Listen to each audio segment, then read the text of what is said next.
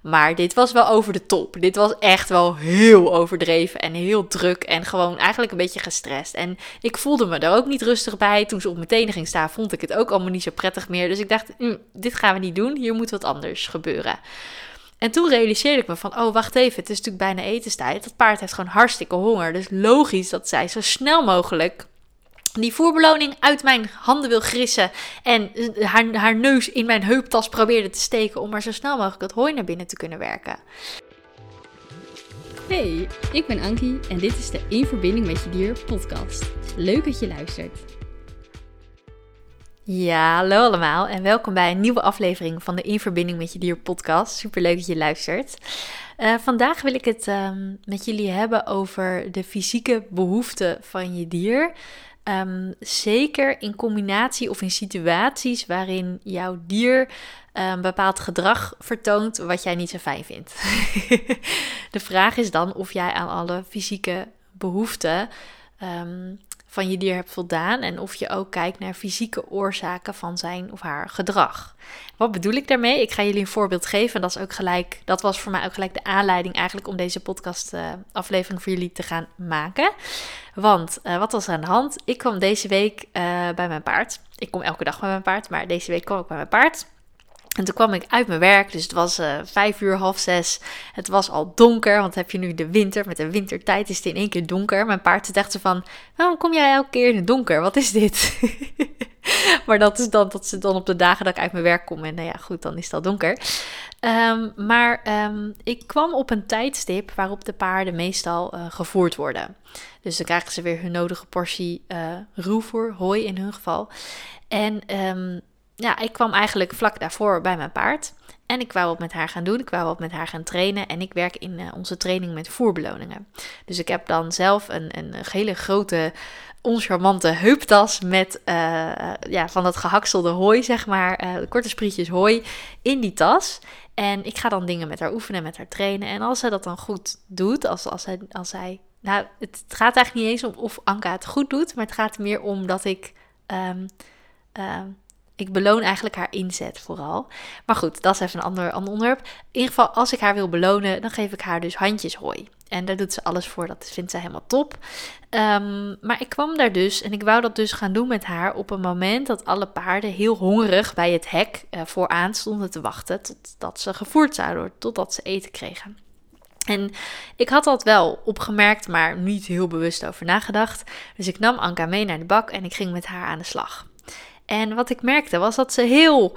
Uh, uh, um, ze werd heel onrustig en heel druk van mijn voerbeloningen. En ze, ze, ze werd heel opdringerig, want ze had honger. Dus ze wou nu de, die voerbeloningen. En ze ging van alles uit de kast trekken om maar zo snel mogelijk die beloning te krijgen. Dus zij ging van alles doen waarvan zij dacht dat ik dat van haar wou, of waarvan zij, zou, waarvan zij dacht dat ik dat van haar ging vragen. Dus zij ging van allerlei trucjes en dingen uit de kast halen en dingen doen om maar zo snel mogelijk dat hooi, die voerbeloning, uh, in haar mond te kunnen krijgen. En daarbij is Anka is echt een schat van een paard. Maar als zij uh, dan zo druk is, dan kan ze niet meer helemaal helder nadenken. En dan kan ze ook best een beetje lomp doen. Ze is niet lomp, maar dan doet ze in haar gedrag lomp. En dan is het wel een sterke fjord. Die dus ook nog eens keihard op mijn voet ging staan. in alle drukte en onrust en chaos. Want niet alleen Anka was onrustig, maar de andere paarden waren ook onrustig. Want in één keer liep er een Ankie tussen ze door met eten. Dus uh, al die paarden kwamen ook uh, nog net niet allemaal achter me aan. Uh, en die gingen ook een beetje elkaar wegjagen en zo. Dus ze waren gewoon allemaal heel hongerig. Ik kwam eigenlijk in die zin net op het verkeerde moment, zo zou je het kunnen zien. Maar goed, toen Anka dus op mijn voet ging staan, was daar eindelijk, dus dat was, nou, dit was de eerste 10 minuten ongeveer van onze, van onze training. En toen Anka dus op mijn voet ging staan, was daar bij mij eindelijk een besef van, misschien is dit niet zo handig. ik moet even lachen om mezelf. Misschien is het niet zo handig. Um, dus toen dacht ik, wacht even, hoe kan het dat Anka dit gedrag laat zien? Want normaal gesproken in trainingen kan ze echt wel heel enthousiast zijn en ook echt wel fanatiek worden en doet ze altijd heel leuk mee. Maar dit was wel over de top. Dit was echt wel heel overdreven en heel druk en gewoon eigenlijk een beetje gestrest. En ik voelde me er ook niet rustig bij. Toen ze op mijn tenen ging staan, vond ik het ook allemaal niet zo prettig meer. Dus ik dacht, mm, dit gaan we niet doen. Hier moet wat anders gebeuren. En toen realiseerde ik me van, oh wacht even, het is natuurlijk bijna etenstijd. Dat paard heeft gewoon hartstikke honger. Dus logisch dat zij zo snel mogelijk die voerbeloning uit mijn handen wil grissen en haar, haar neus in mijn heuptas probeerde te steken om maar zo snel mogelijk het hooi naar binnen te kunnen werken. Dus wat ik toen heb gedaan, ik ben even naar de, de plek gelopen waar uh, het hooi opgeslagen ligt bij Anka. En ik heb een emmer gepakt en ik heb daar gewoon even een paar plukjes hooi in gedaan. Niet eens heel veel, maar gewoon even een beetje hooi. Ik ben weer teruggegaan naar de bak. Ik heb haar eerst even 10 minuutjes, kwartiertje hooi laten eten. Toen had ze even een bodempje in de maag. En toen was de ergste honger voor haar even gestild. En toen kon zij zich rustig concentreren op mij en op wat ik van haar wou. En toen verliep de training dus gelijk heel anders, want toen was ze veel rustiger, veel meer ontspannen en toen was het oké. En deze, dit voorbeeld, deze situatie was voor mij reden om te denken: hey, dit moet ik even met jullie delen in de podcast. Want dit is een klassiek voorbeeld van een situatie waarin het gedrag van mijn paard enorm beïnvloed werd doordat ze honger had toen ze geen honger meer had, of in elk geval toen de honger even gestild was, liet ze heel ander gedrag zien. En dat herken ik ook van mezelf. Als ik s'avonds thuis kom en ik heb vet veel honger, dan uh, gedraag ik me heel anders dan als ik thuis kom en uh, mijn buik al lekker gevuld is. Daar kun je je wel een voorstelling bij maken. Als ik honger heb, dan ga ik eerst thuis in alle keukenkastjes kijken wat er nog te eten valt. Ja, dat is simpel. En dan heb ik niet echt aandacht voor andere dingen. Dus als andere mensen dan andere dingen van mij willen of andere dingen aan mij gaan vragen, dan zeg ik ja, het is hartstikke leuk, maar ik ga eerst even eten. Ja, je, je snapt wat ik bedoel. En dit soort dingen gebeuren heel erg vaak bij dieren. Ehm, maar nog niet altijd zien wij als mensen ehm, de fysieke oorzaak of de fysieke reden die meespeelt. soms, zoals nu bij Anka, was het heel duidelijk wat nu de oorzaak was voor haar gedrag en kon ik daar dus heel fijn op inspelen. Um, soms speelt er een fysieke oorzaak mee en is dat wat minder duidelijk of wat minder zichtbaar. Bijvoorbeeld in het geval van dieren die pijn hebben. Ik had onlangs had ik een consult met een, uh, met een hond. En die hond die liet heel onrustig gedrag zien. Zowel uh, binnenshuis als buitenshuis op straat. Hij reageerde overal op en hij stond eigenlijk altijd aan. Hij, hij was altijd overal, en overal nergens, overal mee bezig. Hij kon niet zelf zijn rust even pakken. En ja, hij, kon, hij, het was eigenlijk, het werd, hij werd omschreven als een heel hyperactief hondje. Toen ik met dat hondje ging communiceren en hem vroeg van joh, hè, uh, dat was een van de vragen namens zijn baasje, van joh, waar komt dit gedrag vandaan? Toen gaf die hond aan van ja, ik kan nooit mijn rust pakken door, waren verschillende redenen. Maar een van de redenen die bij dat hondje meespeelde was dat hij behoorlijk veel pijn ervoer. Um, ik kan aan dieren vragen waar ze dan, uh, of ze pijn hebben, waar ze dan pijn hebben. En ik vraag dan ook wel eens hoeveel. Oké, nee, nee, niet doen, Maya. Er wordt nu uh, Maya, Maya's aan blaffen, dat hoor je wel. Um, want er is iemand die bij mij post door de brievenbus gooit. Ik heb zo'n brievenbus in de deur, dus dat valt dan op de deurmat. En Maya die reageert daar even op. Dus ik zit even naar Maya te kijken of ze weer rustig is. Maar ze wordt weer rustig. Goed, nou, nu, uh, onlangs was Mies, mijn kat, steeds al te horen in de podcast als ze tegen de microfoon aan liep. Nou, nu heeft Maya ook een keer van zich laten horen in de podcast. is voor het eerst volgens mij. Was ook niet helemaal de bedoeling, maar goed, is misschien wel een leuk, uh, misschien is het wel een heel leuk, charmant detail. Misschien, misschien geeft het wel leuke sfeer weer. Nou ja, oké, ik probeer het gewoon goed te praten, dat snap je, maar maakt niet uit. Kan gebeuren. Um, waar was ik over aan het vertellen?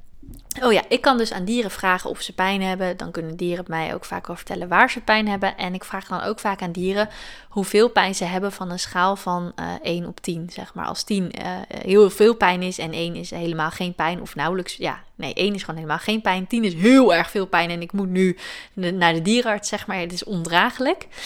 Uh, en toen gaf die hond gaf dat van 1 op 10, gaf hij het een 8. Dus dat was wel serieuze pijn. Dus uh, toen zei ik ook, toen heb ik ook geadviseerd aan een baasje van... joh, laat die hond alsjeblieft nakijken bij een dierenarts. Um, en ja, kijk of hij, of waar die pijn zit en wat daar, wat daar speelt. Want dat is wel, dat is wel echt serieus. Um, op het moment dat een dier of pijn heeft, of heel erg honger heeft, of een slaaptekort heeft... heel veel dieren hebben ook, of heel veel dieren... nou, nu ben ik aan het overdrijven, maar um, slaaptekort is iets dat wordt onderschat.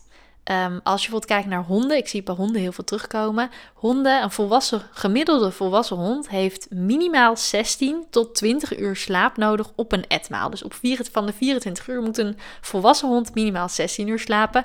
En voor puppies en oudere honden uh, ligt dat, die hebben nog meer slaap nodig. Dus honden hebben veel meer slaap nodig dan dat de meeste mensen denken. Bij mij zijn ze ook altijd heel erg verbaasd als ik vertel dat ik dus wil dat mijn hond minstens 16 uur slaapt. Dat, dat ze echt die slaap nodig heeft. En dat, daar doet ze het heel goed op. En dat, daarin kan ik ook wel, zie ik ook wel een parallel met mezelf. Als ik te weinig slaap, dan ben ik gewoon veel prikkelbaarder. Maar als ik heel veel honger heb of pijn heb, ben ik ook veel prikkelbaarder. En dat is ook het punt wat ik nu wil maken, of de lijn die ik nu wil trekken naar onze dieren als onze dieren ergens last van hebben, ze hebben ergens pijn, ze hebben vet veel honger, ze hebben veel te weinig geslapen of wat dan ook, als er zoiets speelt, dan zijn ze veel prikkelbaarder. Dan is hun stressemmertje, hè, dus de metafoor die vaak gebruikt wordt van een emmertje, uh, waar, waar elke keer een beetje stress in zit en dan op een gegeven moment, dan loopt die emmer over. Dan is er één druppel die erbij komt en dan loopt de emmer over. Die emmer is standaard al misschien al wel voor de helft al, al gevuld met stress op het moment dat er een fysieke oorzaak zo meespeelt. En dat heeft dan vet veel invloed op het gedrag van je dier. Dus eigenlijk wil ik je met deze podcast er gewoon eventjes hier aan herinneren, want waarschijnlijk wist je dit al wel. Um, of hier gewoon even bewust van maken in het geval je het nog niet wist. Als jouw dier gedrag laat zien waar jij niet blij mee bent, of waarvan je denkt, ja, dat is, dat is gewoon ongewenst gedrag, kijk dan alsjeblieft ook even naar die fysieke oorzaken. Sluit die eerst uit voordat je gaat kijken naar uh, het gedrag zelf en naar um, uh, misschien ook de emotionele oorzaak die het heeft. Want vaak, hè, dat is ook in gedrag, het instinct kan heel erg meespelen, de emoties kunnen heel erg meespelen, maar ook de, de geschiedenis, de levensloop van het dier, wat het dier eerder heeft meegemaakt. Er zijn 101 factoren die meespelen in het gedrag van dieren, maar dit fysieke stuk, die fysieke oorzaak, die zie ik gewoon heel vaak terug, dat die gewoon gemist wordt door baasjes. En dat is geen kwade wil, dat, is geen, dat, dat gebeurt niet met opzet, maar mensen kijken daar gewoon overheen. En dat is niet erg. Maar in deze podcast wil ik je daar gewoon eventjes uh, ja, aan herinneren eigenlijk.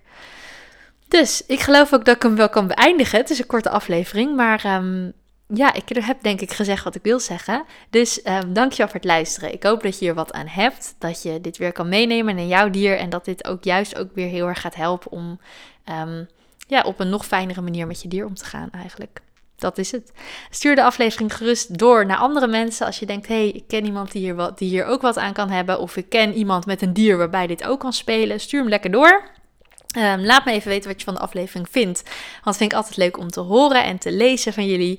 En uh, ja, dankjewel voor het luisteren en uh, tot de volgende.